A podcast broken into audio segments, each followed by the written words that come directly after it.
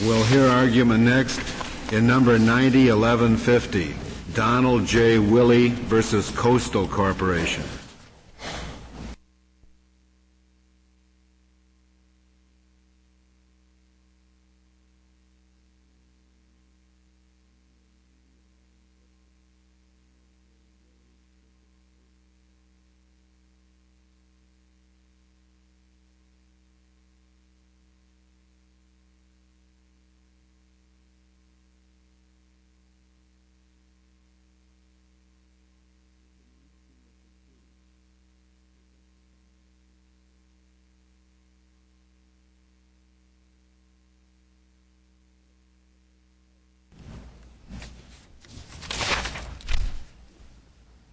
Mr. Maness, you may proceed. Mr. Chief Justice, and may it please the Court. The second section of Article 3 of the Constitution limits the judicial power of the United States to nine carefully defined kinds of cases and controversies and none others. The question presented in this case is whether the United States District Court violated that constitutional limitation by awarding attorney's fees to Coastal and the other defendants as a sanction for Mr. Willy's asserted bad faith litigation. Even though the federal court never possessed Article 3 subject matter jurisdiction over the controversy, following the defendant's wrongful removal of the case from a state court, and even though Mr. Willy did not impede, obstruct, or delay the federal court's resolution of any jurisdictional question, but instead correctly and repeatedly and eventually successfully contested the federal court's unconstitutional exercise of the federal judicial power over the case. We believe that this case is controlled by the court's decision in United States Catholic Conference Against Abortion Rights Mobilization Incorporated that the district court sanctions order violated Article 3 and that that order and the judgment of the United States Court of Appeals for the Fifth Circuit mistakenly affirming it are unconstitutional and therefore should be reversed. You, did you just refer, Mr. Minister, to, to, one of our cases in saying that it was controlled by that case? Yes, sir. Oh, what case was that? United States Catholic Conference Against Abortion Rights Mobilization Incorporated. And when when was it? Do you have a citation for that? yes, Your Honor, I do. It's cited in our blue brief. Okay, thank, that's fine. Thank you. Uh, Catholic Conference was a 1988 decision of this court. I'd like to state very briefly and very quickly the relevant facts, which are for the most part entirely uncontradicted. Donald Willy worked as an in-house environmental attorney for a subsidiary of the Coastal Corporation in Houston from 1981 until 1984 when the company fired him. In 1985, represented by another Houston lawyer, George Young, Mr. Willy filed a state court lawsuit against Coastal and other defendants, alleging a number of exclusively state law causes of action. Principal one of these arose under a Texas Supreme Court decision, Sabine Pilot Service Company against Hauck, which recognizes a remedy in Texas for those whose employment is wrongly terminated solely because of their refusal to violate the law. Mr. Young's petition on Mr. Willy's behalf alleged that Coastal had fired him because of his refusal to falsify environmental reports or to participate in the company's ongoing violations of state and federal environmental laws at several of its facilities. Coastal and the other defendants wrongly removed the case to the United States District Court in Houston on December 30th, 1985, almost six years ago. They mistakenly. Basis for it. I think certainly the Court of Appeals felt that there was more than an arguable basis for the removal uh, and characterized it as having been undertaken in good faith. Yeah. We don't, uh, Justice White, dispute yeah. that characterization. If there weren't any uh, legitimate basis for removal, do you suppose the federal district court would have the power to sanction uh, the party removing the case no. wrongfully? No, it would not. I think, Justice O'Connor, what is, what is implicit in this case, and something I'd like to touch on. Even under the court's inherent authority? That's correct.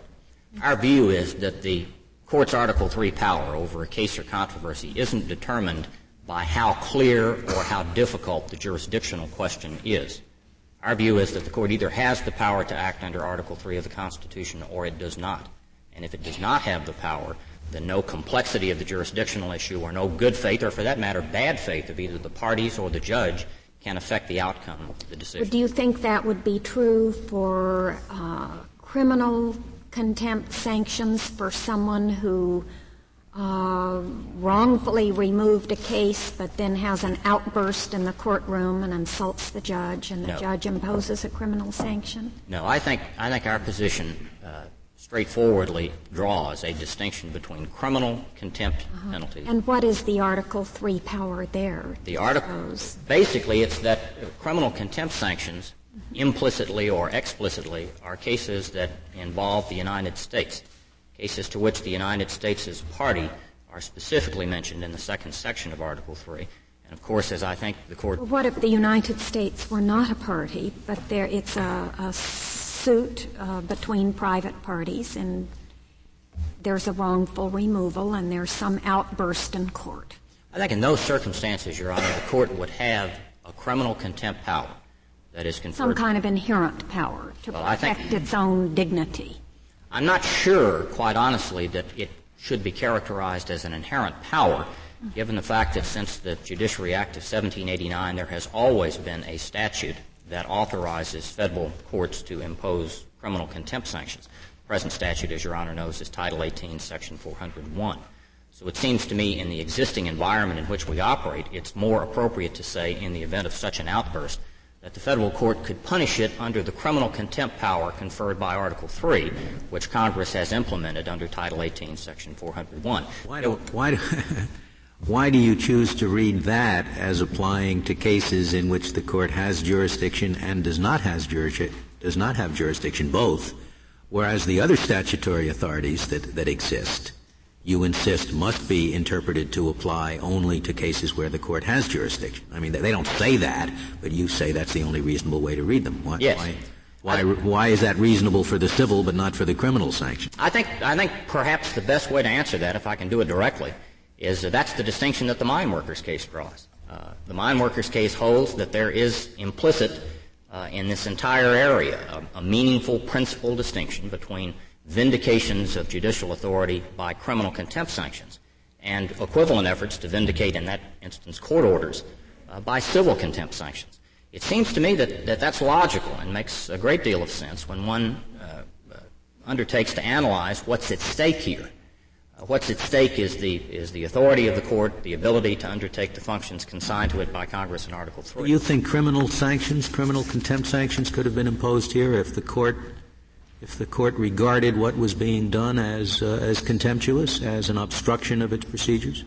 I think if the court had reached that conclusion and it were supported by the evidence, and of course if Mr. Willy and Mr. Young had been accorded the procedural protections that criminal contempt implicates, yes, I think that, that would have been an instance in which criminal contempt sanctions could have been imposed. Mr. Maness, uh, your, your opponent cites the case of Chicot County Valley Drainage District, the opinion by Chief Justice Hughes in which uh, the, the, uh, this court held that even though a grant of federal jurisdiction was unconstitutional, nonetheless a lot of consequences flowed from something having been acted on under that grant. Uh, sure. What's your? How do you distinguish that case? I think that case and such cases as Stoll against Gottlieb uh, indicate clearly that notwithstanding the fundamental importance of the Article 3 power and the fact that a court, in order to act, has to have that power under both uh, Article 3 and uh, ordinarily a statutory grant of jurisdiction from Congress, that nonetheless there are also countervailing considerations that sometimes can override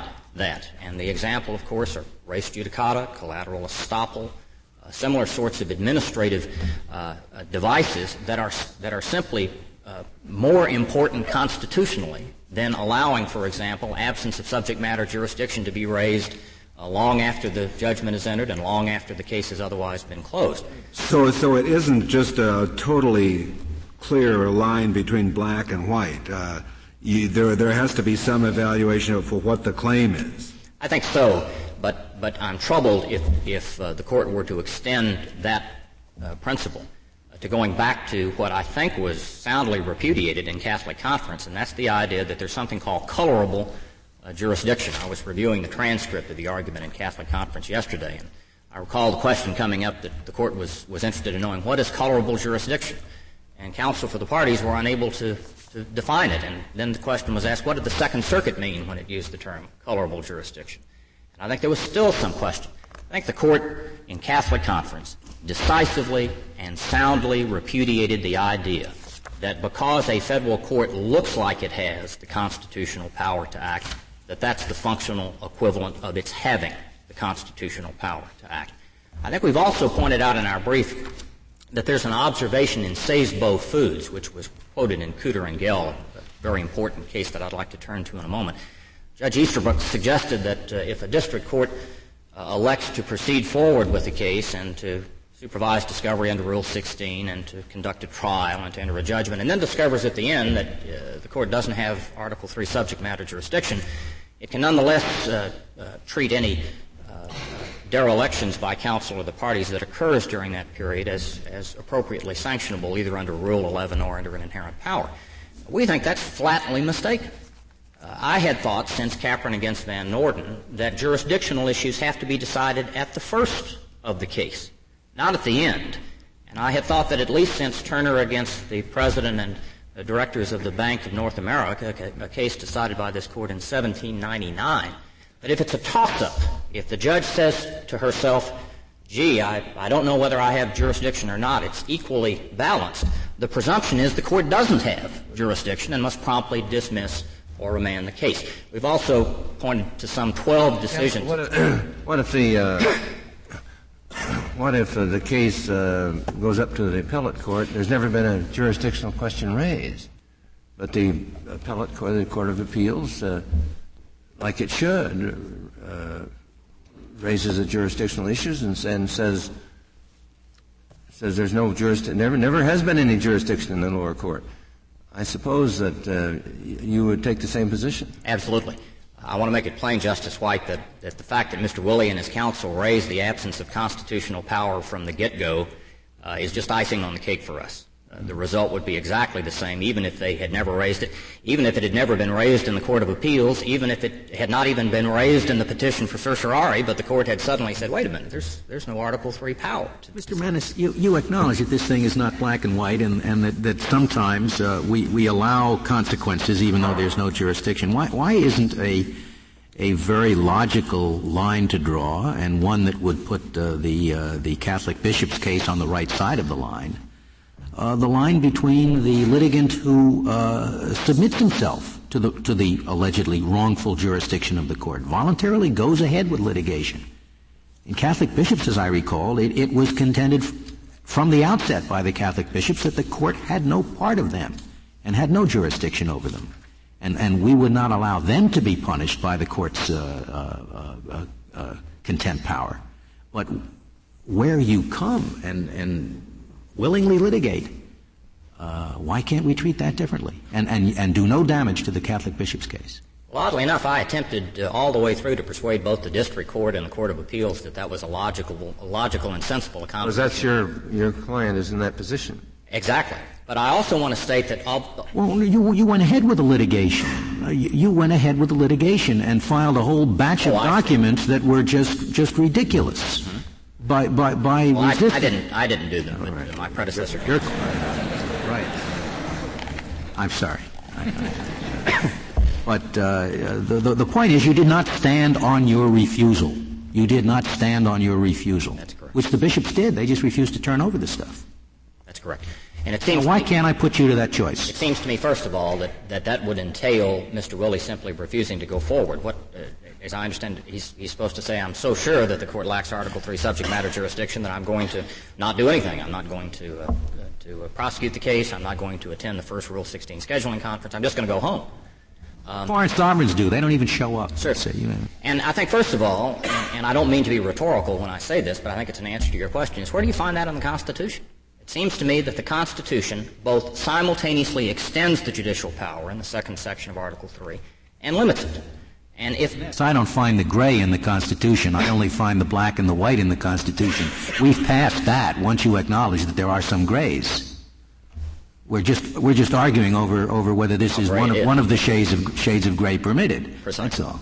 But it seems to me that's an unworkable and untenable distinction. Well, you, you, you would also, I suppose, say that, that the, uh, if people are a lot of times litigate over jurisdiction. Certainly. And uh, if it turns out uh, that the court doesn't have any jurisdiction, uh, is the court without power to to sanction attorneys who uh, who uh, uh, who should be sanctioned uh, in litigating jurisdiction?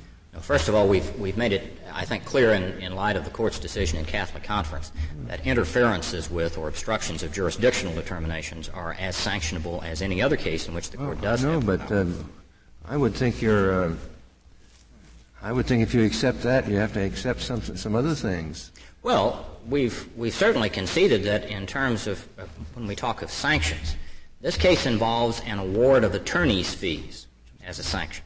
But we've conceded and indeed maintain that misconduct by an attorney or a litigant. Well, you, you, you concede then that courts have jurisdiction to, to uh, determine their own jurisdiction. Absolutely. Well, in this district court uh, thought it had jurisdiction and it determined it.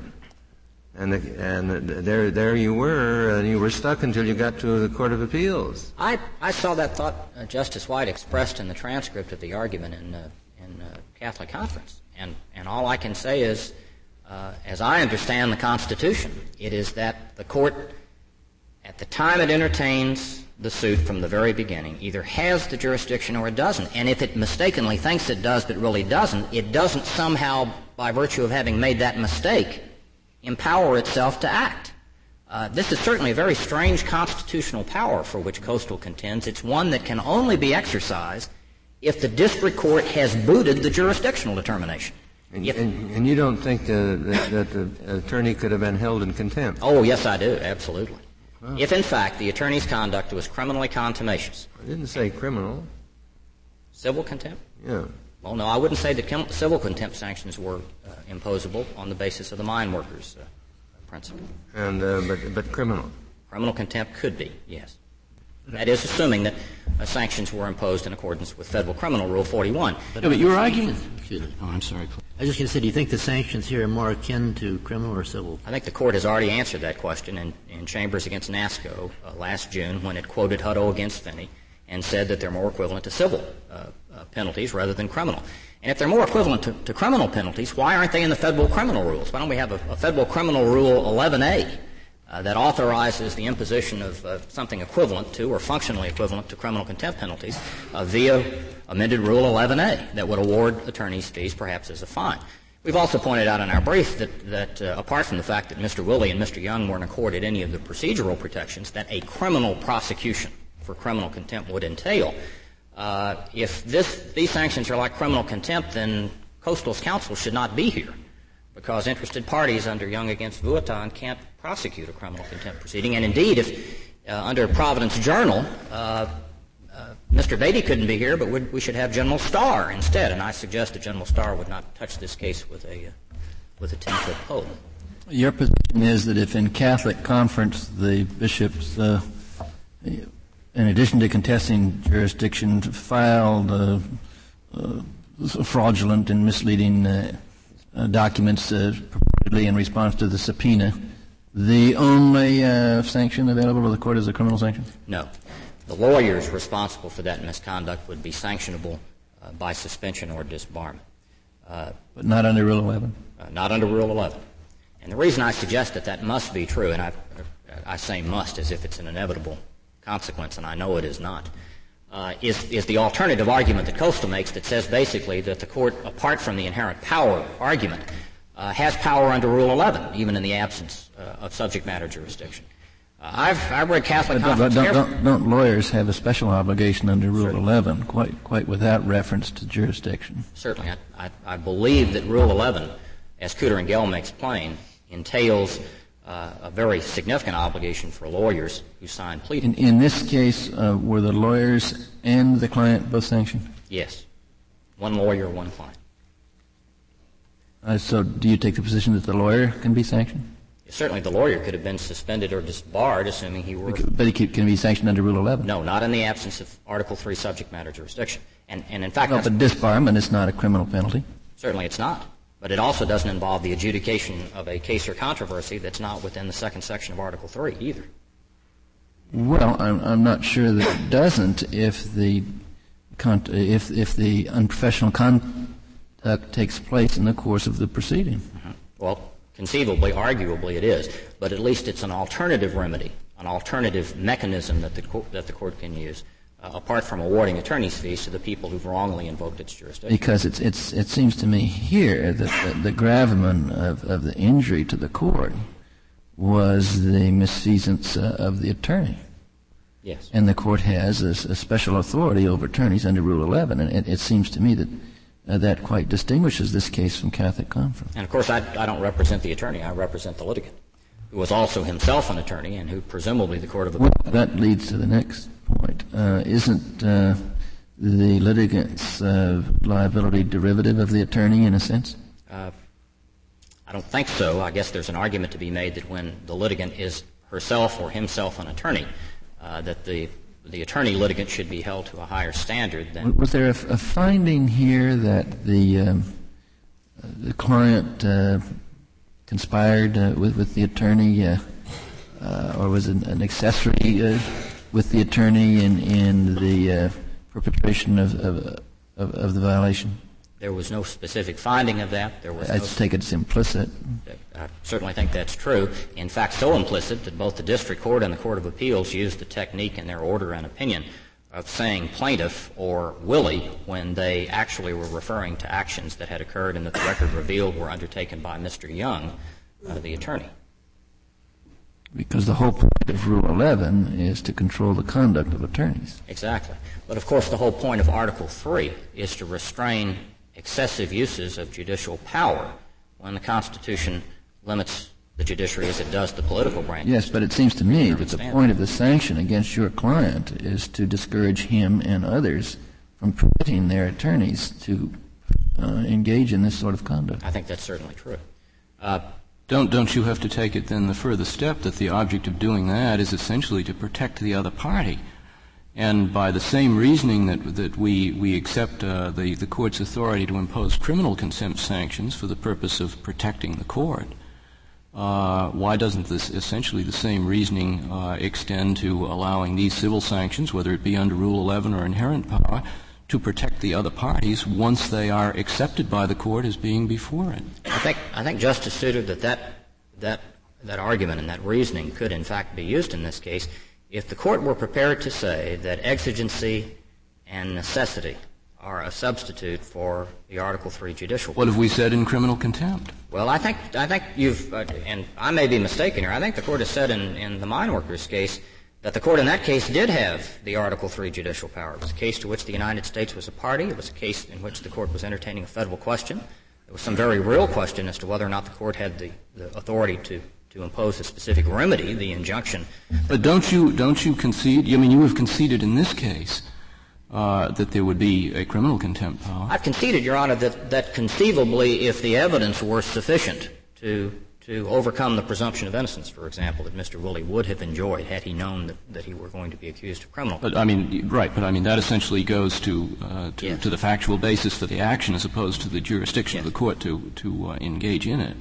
And, and why, why doesn't the protective justification for that concession go as far as, as conceding the, the issue here as well? Because, at least since what Michaelson, and I suspect probably in a number of other criminal contempt proceedings, the court has said that criminal contempt, even if it arises in a civil uh, lawsuit, is a separate case. It's, it's a different proceeding. It, it is designed not to adjudicate the rights of the parties, but to vindicate the authority of the court. I, I, don't want to be impatient, but I mean, that's kind of the analytical structure of the court's answer. But the ultimate reason for engaging in that kind of analytical exercise was a protective reason, wasn't it? Certainly. Uh, and, and why doesn't the same protective reason uh, argue just as persuasively here? Because, Justice Souter, if, if the court were to accept that reason, it would essentially be saying that even in the absence of Article III subject matter jurisdiction, a United States District Court that mistakenly undertakes to hear and decide a case over which it lacks the judicial power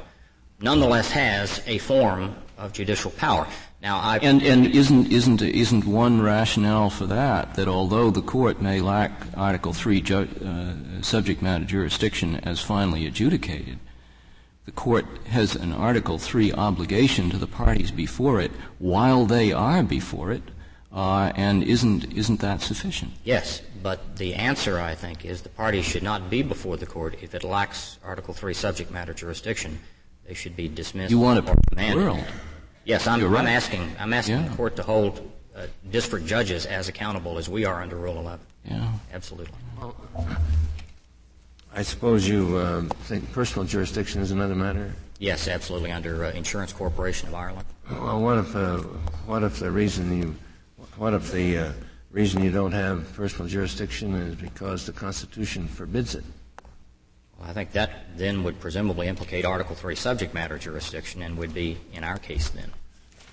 So, so if, uh, if some court is wrong in thinking it has long arm jurisdiction, uh, uh, and wrong because they because the Constitution says it's wrong. Then you would make this, be making the same argument. I don't think so, because Insurance Corporation of Ireland draws a very clear line between personal uh, jurisdiction that can be, for example, uh, established by Rule 37 sanctions and Article 3 subject matter jurisdiction. Before I uh, reserve, with the Court's permission, a few moments for rebuttal, I'd like to suggest that Cooter and Gell, which is the linchpin of Coastal's argument, really doesn't control this case. It's not a constitutional decision. The court wasn't confronted with an Article III issue in that case. And perhaps most significantly, the court in Cooter and Gell specifically adverted to the district court's Article III subject matter jurisdiction as the source of its authority, both for considering the merits of the case and for imposing the sanctions. With the court's permission, I will reserve just a few moments. Very well, Mr. Maness. Uh, Mr. Beatty, is it Beatty or Beatty? Beatty. Mr. Beatty. Mr. Chief Justice, may it please the court, just as opposing counsel has already acknowledged, there are two bases upon which we believe that the court had jurisdiction in this case.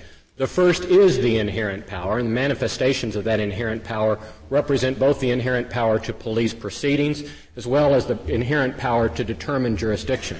As a separate and independent basis, however, we suggest to the court that the necessary and proper cause through which the Rules Enabling Act was passed and Rule 11 was promulgated also provides a sufficient constitutional basis, which is the question presented. What is the constitutional basis for Rule 11 sanctions in this case? Now, opposing counsel is willing to concede that inherent power certainly exists. Inherent power exists outside of Article 3, Section 2 subject matter jurisdiction. And once this concession is made, it becomes extremely difficult, indeed, I would suggest impossible, to reconcile the position of the uh, petitioner in this case. Except for, except for the Catholic Conference of Bishops case. Uh, why wouldn't that have come out the other way if, uh, if this inherent power that you argue for uh, exists in this context? What we had in Catholic Conference was a situation in which, in which the bishops did exactly what Mr. Willy could have done. The bishops had a situation where they were held in civil contempt. They then sought an immediate interlocutory appeal. And they said, we are not going to participate in this proceeding any longer because we believe that you do not have jurisdiction in the underlying case, and as a result, we must respectfully decline to tender any documents or to honor the subpoena. As a result, that case went up. Justice, Justice Stevens has already pointed out, if the Catholic bishops' attorneys had said, we believe that there is no jurisdiction, but we want to brief the issue on the merits. We'd like to, we'd like to address the merits of this case. And in the context of that, what they did was they cited mis- misleading citations, rules of evidence that didn't exist, uh, tendered documents to the court with affidavits that were wholly inadequate to establish them, 1,200 pages, and said, oh, and read this, by the way.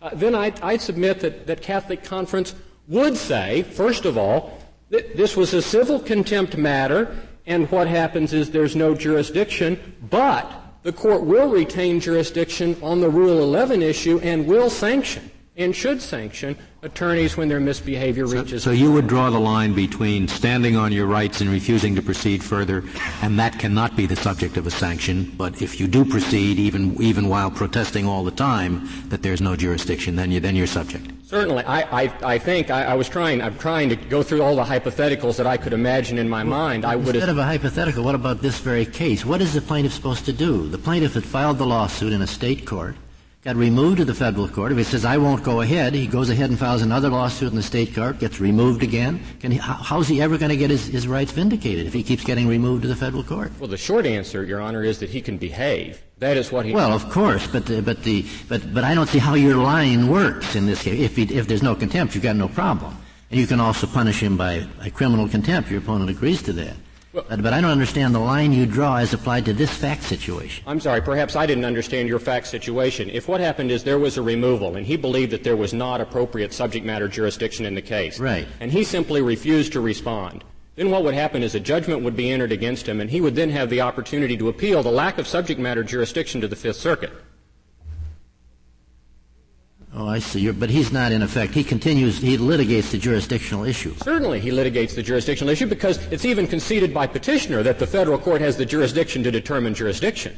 He can't escape that fact. And he would willingly submit to that. And he would also say, I would behave in that circumstance, so he has a well, choice. But did he do any more than contest the jurisdictional issue in this case? Certainly, Your Honor. Absolutely he I mean, did. did what happened, what happened after the case, after the, the motion to remand was denied, a motion to dismiss was filed and a motion for partial summary judgment was filed by Willy, by the petitioner in this case, a motion for partial summary judgment on the merits.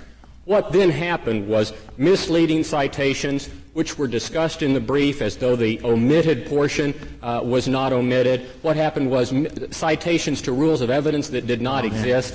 All of those happened in the context of the motion for summary judgment. Just be sure I get the procedure. You're suggesting he had to take a, an adverse judgment on the merits and then appeal the jurisdictional because oh. he couldn't have appealed the. the no, he did have again. He did have that one other alternative. It's a dichotomy. I agree. One is that he could say, "I'll take a, I'll take a judgment against me and appeal jurisdiction." The other thing he could do is say, "I will litigate the merits and I'll behave." Oh, right, right, right. I, I, hope and I would submit that that's not a hard, that, that shouldn't be that difficult a choice for a litigant to take. Well, it's a little different choice, though, than the choice of the subpoenaed party in the Catholic bishop case. That's the point. Yes, I'm making. yes, um, I would concur. And, and as a result, what happens is once, once we begin to say that there is inherent power, both to determine jurisdiction and inherent power that exists within the court to police its own proceedings, then there must be the ability to sanction someone who does the kind of activity which is at stake in this particular case. Really, as a constitutional matter, the only things that petitioner can raise is the fact that somehow attorney's fees might not be applicable, and yet that argument has been rejected. The court has held that attorney's fees certainly can be imposed either under Rule 11 or under the court's inherent power. Well, our, our cases in uh, Chambers against NASCO and Hutto against Finney suggest that um, fee shifting sanctions are analogous to civil um, contempt, and perhaps that answers the question. If, if I might, Your Honor, it addressed both that issue of Hutto versus Finney as well as the, the issue of, of uh, attorneys fee shifting. Mm-hmm was pointed out both in the majority by Justice White uh, that the reason that fee shifting uh, is, is, is of concern is because of concern for the American rule. And I submit that that is not a constitutional impediment. That is, a court, a court could uh, take f- acts further. The court has just elected to stop short of that and, and say, on fee shifting, we're going to honor what we believe, what, what Justice Scalia referred to in his dissent as deeply rooted history and congressional policy. And so, for that reason, there is a, there is a slight rub, but it's not a constitutional rub at the attorney's fee level. And then with regard to Hutto versus Finney, if you look at that, re- recall that that case was the prison case dealing with a situation in Arkansas in which Arkansas had repeatedly been told, please take action. It was more than an exhortation of please, it was a take action and that that had not been done in order to clarify, the, in order to remedy the problems in their prison system. And therefore, the court imposed a $20,000 attorney's fee sanction, but said in that case, we hope that will incline them to behave in the future. And, and, and, and, uh, and, and hope that, that they, and that was civil contempt. Here, and, and I would refer to your decisions over and over in business guides as well as your decision in uh, Cooter and, and Gell. I don't think they help you because uh, there there was Article Three um, jurisdiction at one point in those cases. I don't see how that helps you. I, I don't raise it for that position. I raise it for the position that it was repeatedly said Rule 11 sanctions are designed to punish. Rule 11 sanctions are designed to deter misconduct. Rule 11 sanctions are designed to curb abuses of the judicial process. It's the language that's used. And therefore, in Cooter and Gell, you can get the result where even though the case was dismissed and no longer present before the court, the court could say, I nonetheless wish to sanction this conduct because that's not the kind of behavior we wish to condone. Just as in this case, either through the inherent power or through the use of Rule 11 sanctions, the court should be able to say exactly the same thing. You may certainly contest jurisdiction if you wish. You may be here and contest the merits if you wish to do that. But the one thing the court has a right to demand of all litigants is that they follow the rules.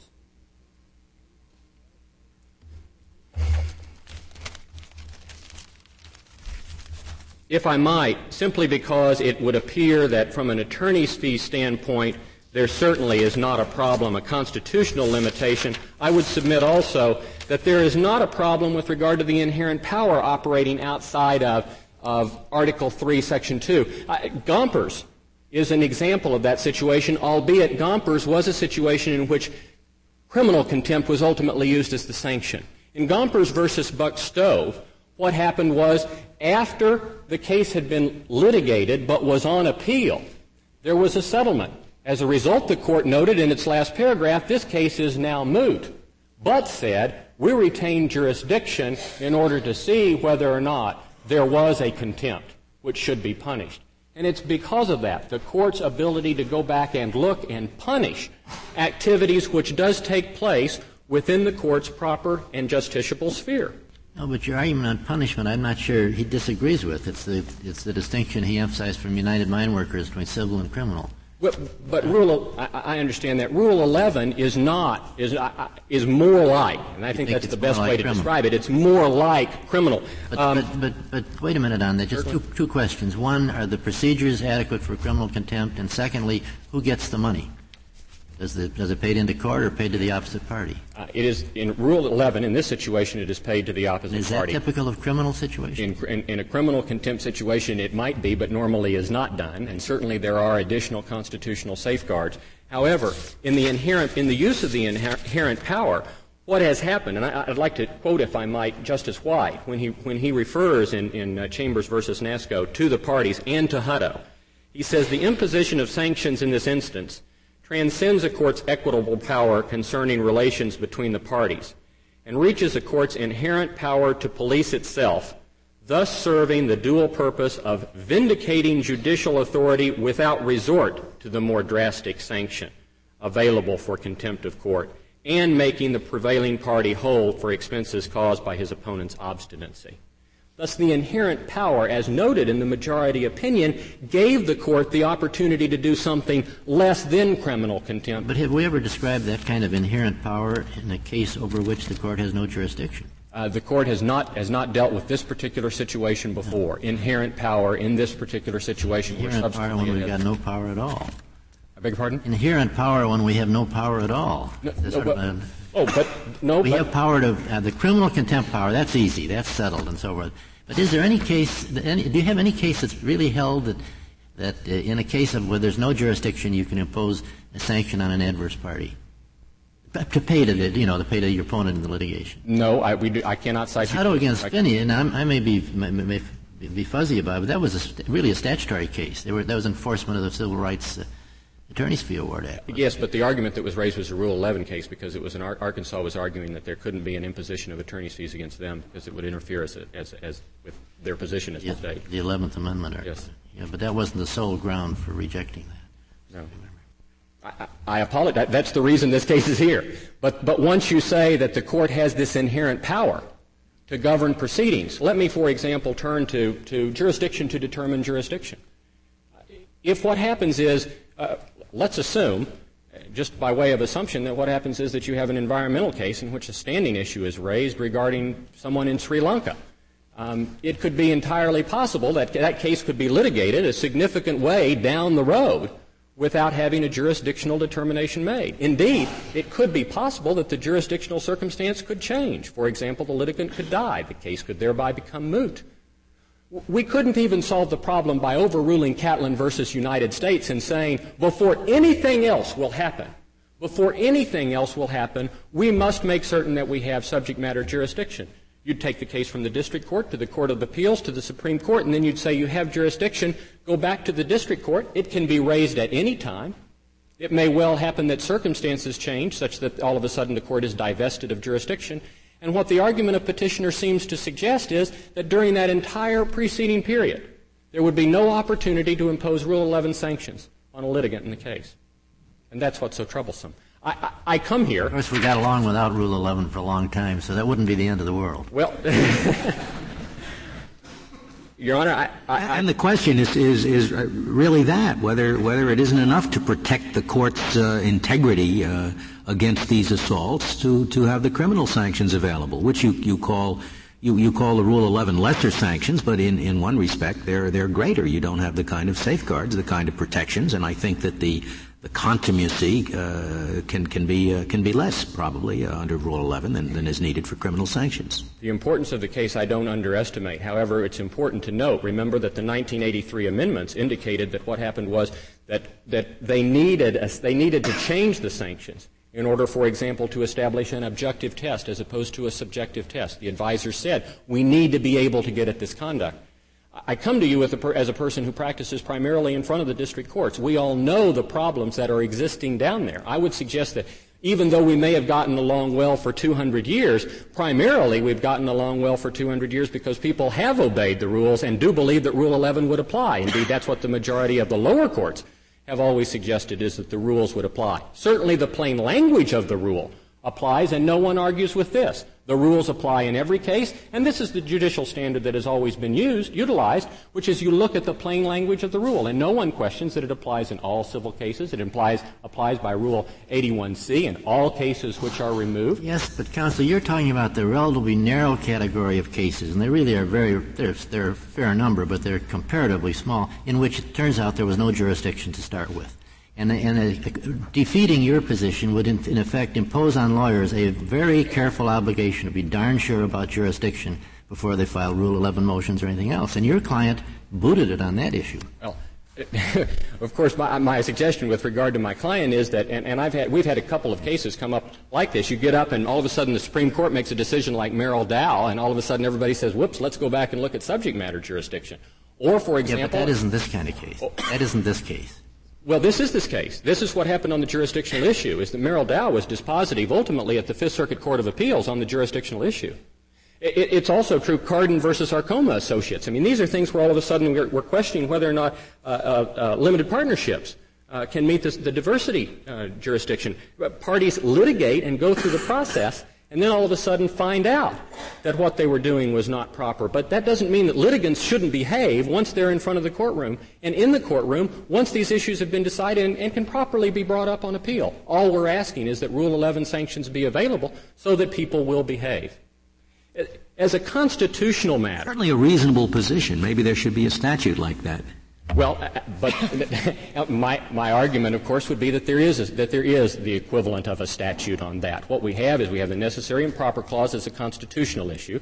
What we secondly have is we have the Rules Enabling Act, and certainly 2072b says it shall not abridge, enlarge, or modify substantive rights. But here I want to emphasize that Mr. Willy's substantive rights are absolutely intact. His case on the merits proceeds in the district courts of the state of Texas today. It has not been affected one iota. Unlike many of the other cases in which we're looking at procedural rules and we're asking about the impact on a litigant, and he may well lose his case on the merits as a result of the impact of the federal rules.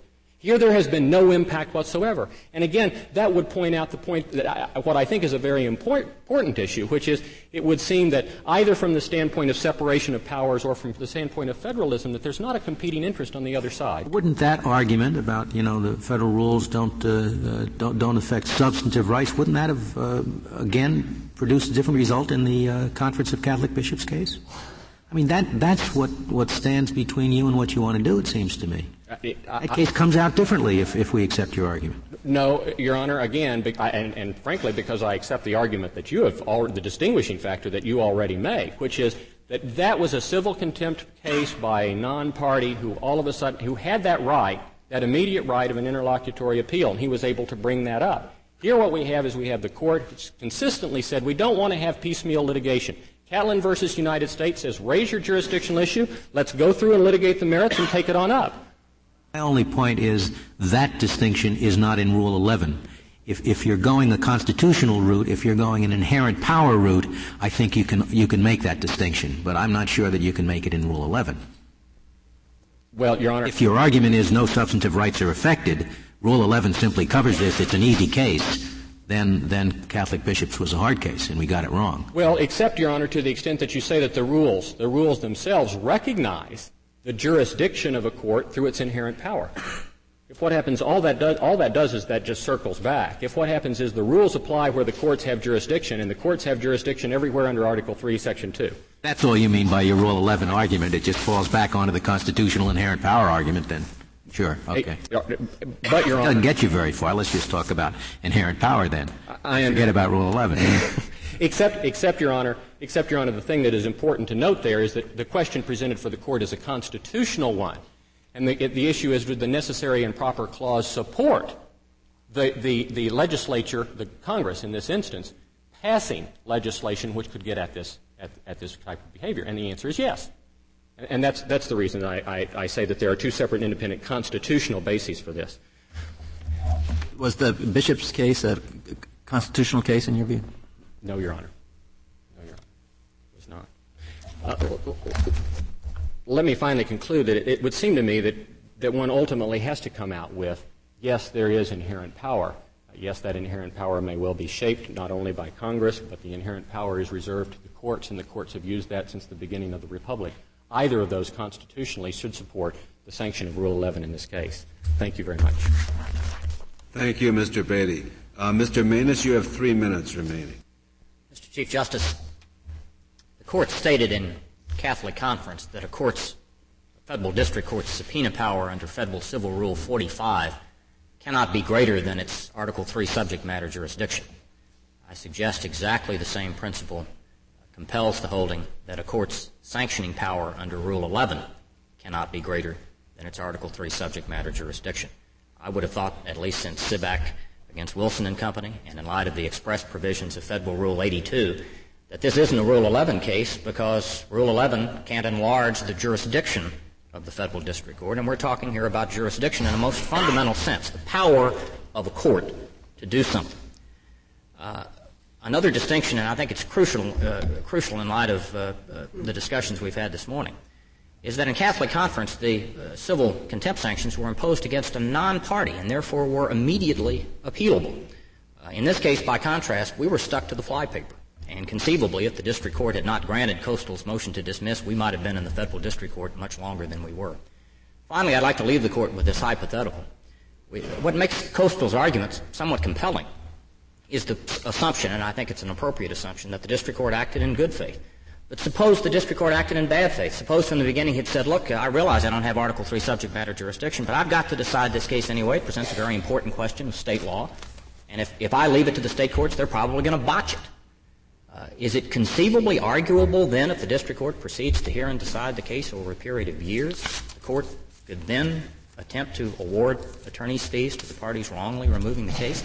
And if the court's going to draw a distinction between good faith exercises of colorable Article 3 power and bad faith exercises, then it's right back where it was Catholic Conference. And seven members of the court, uh, seven members of the present court rejected that argument uh, fairly conclusively and fairly persuasively. We think the federal judicial power under Article 3 doesn't depend on subjective mental processes of judges or litigants. It depends upon the Constitution of the United States. The sanctions order in this case violated the second section of Article 3. It should be reversed. Thank you, Mr. Maness. The case is submitted.